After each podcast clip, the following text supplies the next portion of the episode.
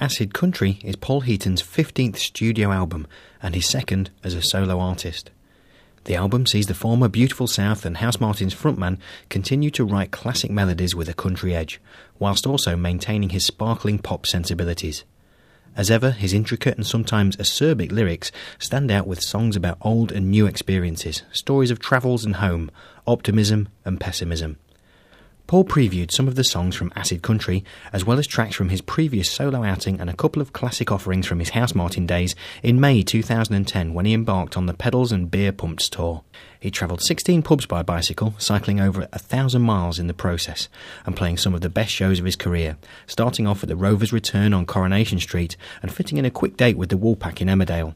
And the date saw him highlight the plight of local boozers and celebrating cycling as an environmentally friendly and very healthy method of touring.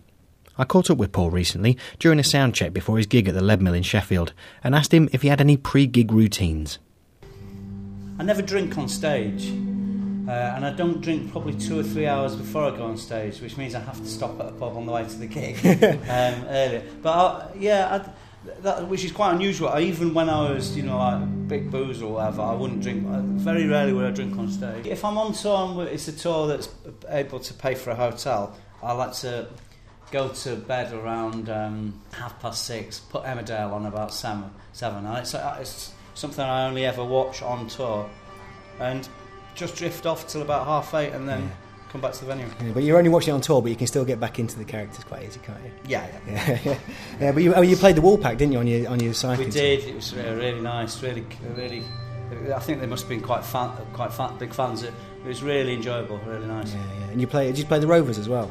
No, the Rovers weren't so friendly. No. No, they kept us at uh, arm's length. they got a mock-up bar. They served me uh, when I was 15. The Rovers returned mock-up bar. Yeah, yeah, yeah. yeah. I'm real chuffed about that. apparently. Well, the Woolpack had real, real ale, real pints, uh, which was pretty impressive. So we're at the Leadmill. I love, I love the Leadmill. I've seen loads of gigs. Yeah, I Mm. really like the venue. Is it one of your favourite venues, or do you? Yeah, it is. I, I remember coming in when I was living. Yeah, it would have been. I was living in Hull in about '83. There was. It felt like at the time Hull was pretty dead. The Adelphi was okay, but the Leadmill seemed to be playing a lot of bands at the time. Um, so sort of 83, 84. It must, I don't know if it had been running that long, to be honest. But then around that period, I used to come over quite a bit, and I'd come out, quite often come over for Sheffield United matches. Yeah. I missed my last train, and end up coming to the Lead Millers. And yeah, a few times we we'd come to the Leadmill, come out, uh, you know, like because it was seemed quite late at the time. We'd go to the train station and sleep in the photo booths in there until the tra- you know the first train back to Hull. Gig size. I mean, obviously you've been playing the pubs and things just lately, and obviously you've played bigger stages such as Glastonbury stage. And do you do you get nervous, a different kind of nerves between each sort of venue? No, I don't really get nervous, really. No, as long as everything's in place. I've got my lyrics on stage and stuff like that, and uh, there's no reason to be nervous. I think, the f- especially at a venue like this, because the people who've paid for tickets have come because they want they want to see you, do you know what I mean? And they like you. Whilst the thing with the arenas and things like that, it's maybe a bit different. Some people probably saw, oh, beautiful South playing at Sheffield Arena, let's get the coach, and you know they'd be bust in and bust out sort of thing. And that's a bit different. That- That's a reason to be nervous, maybe.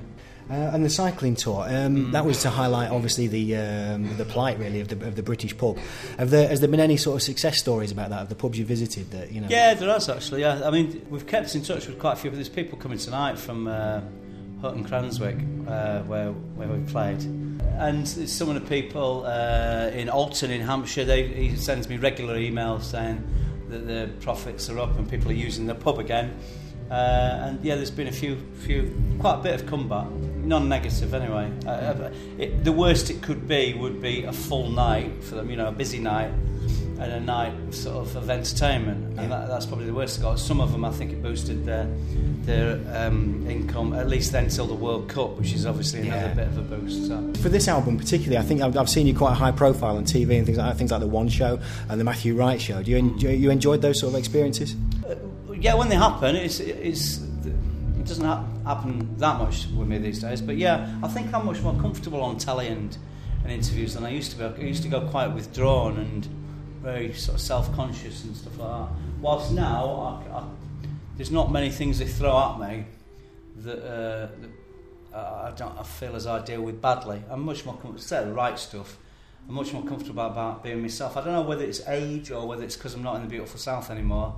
I'm a spokesman for myself, and Yeah. I feel as I can say what I want, sort of thing. It might be that. And so, looking at the, the, the album, uh, did you take on the usual routine of uh, going abroad to write the lyrics? Yeah. Yeah. Flew to Antwerp and went to Maastricht and wrote there, wrote the lyrics in a couple of weeks, I think it was. Okay. And then for the music, went to uh, Tenerife. And that's when you join a guitar player there and sort of Yeah. come, up with, come up with the melodies. Yeah. So, actually, in, in the writing of it, I mean, did, are they written perhaps as poems? I've seen on your Facebook thing, on the notes thing. I mean, there, there are certain poems down there, aren't they? Are they written as poems, and then, but do you have a melody to mind when well, you're doing that? well, a bit of both. Really. I, I sometimes have a melody, and I usually keep that melody, and so the song structure is there already. I always think pop music ruins a good a poem. You know, it always. I think it always most of my stuff looks better written down than it does sung. I think singing it gives um, it makes a bit throwaway uh, sometimes. But yeah, I don't. I, I try and be poetic, but I rarely do I write poems. More recently, I've been writing poems. It's hard work for me though. So, if we think about now putting the album together, uh, and you've come back from there, how many songs would you sort of demo with the band, or I would normally have 16 or so songs. We usually write, we're there for 14 days, write a song a day. And we rehearse about 16 or so, might be more. Um, and uh, sort of, as as you sort of get closer to, uh, we, I mean, we went straight, we rehearsed them, but then we took them straight into um, uh, the recording studio, and gradually they sort of fall by the wayside. Yeah. I always make sure they're finished, but I don't give them that extra sort of uh, attention. Yeah. So gradually you start getting what you used to see as B sides, used to see as B sides, which are now probably used as extra tracks on internet releases or whatever. yeah, yeah, yeah? Because that's I think it's a shame about the loss of the B side, really. Sometimes, Yeah, sometimes, it you know, you is. Yeah, it's, some- it's, it's an awful loss. Uh, so th- then you get down to about 12 songs or 10 songs. 10 songs on this one because the songs are so long, you know. Yeah, yeah, because you, I I see yeah, you're working on a really sort of epic song. I mean, is that going to be an Yeah. album in itself? That'll do you be a think? whole album, yeah. Yeah, it was what fi- Yeah. 55 verses is what I've seen It's on the press release. 65 now. Is it? Yeah, it's no, actually, yeah, a bit about sixty. I would have thought. Um, that's just a challenge for me. Yeah, I like doing things like that. Well, I do now. I'm solo. yeah, yeah. There's no there's no burden there. The sort of you know having having to produce a certain. It's solo and unsuccessful. You know, without without being too blunt about myself, it's given me the freedom to sort of do what I want. Really.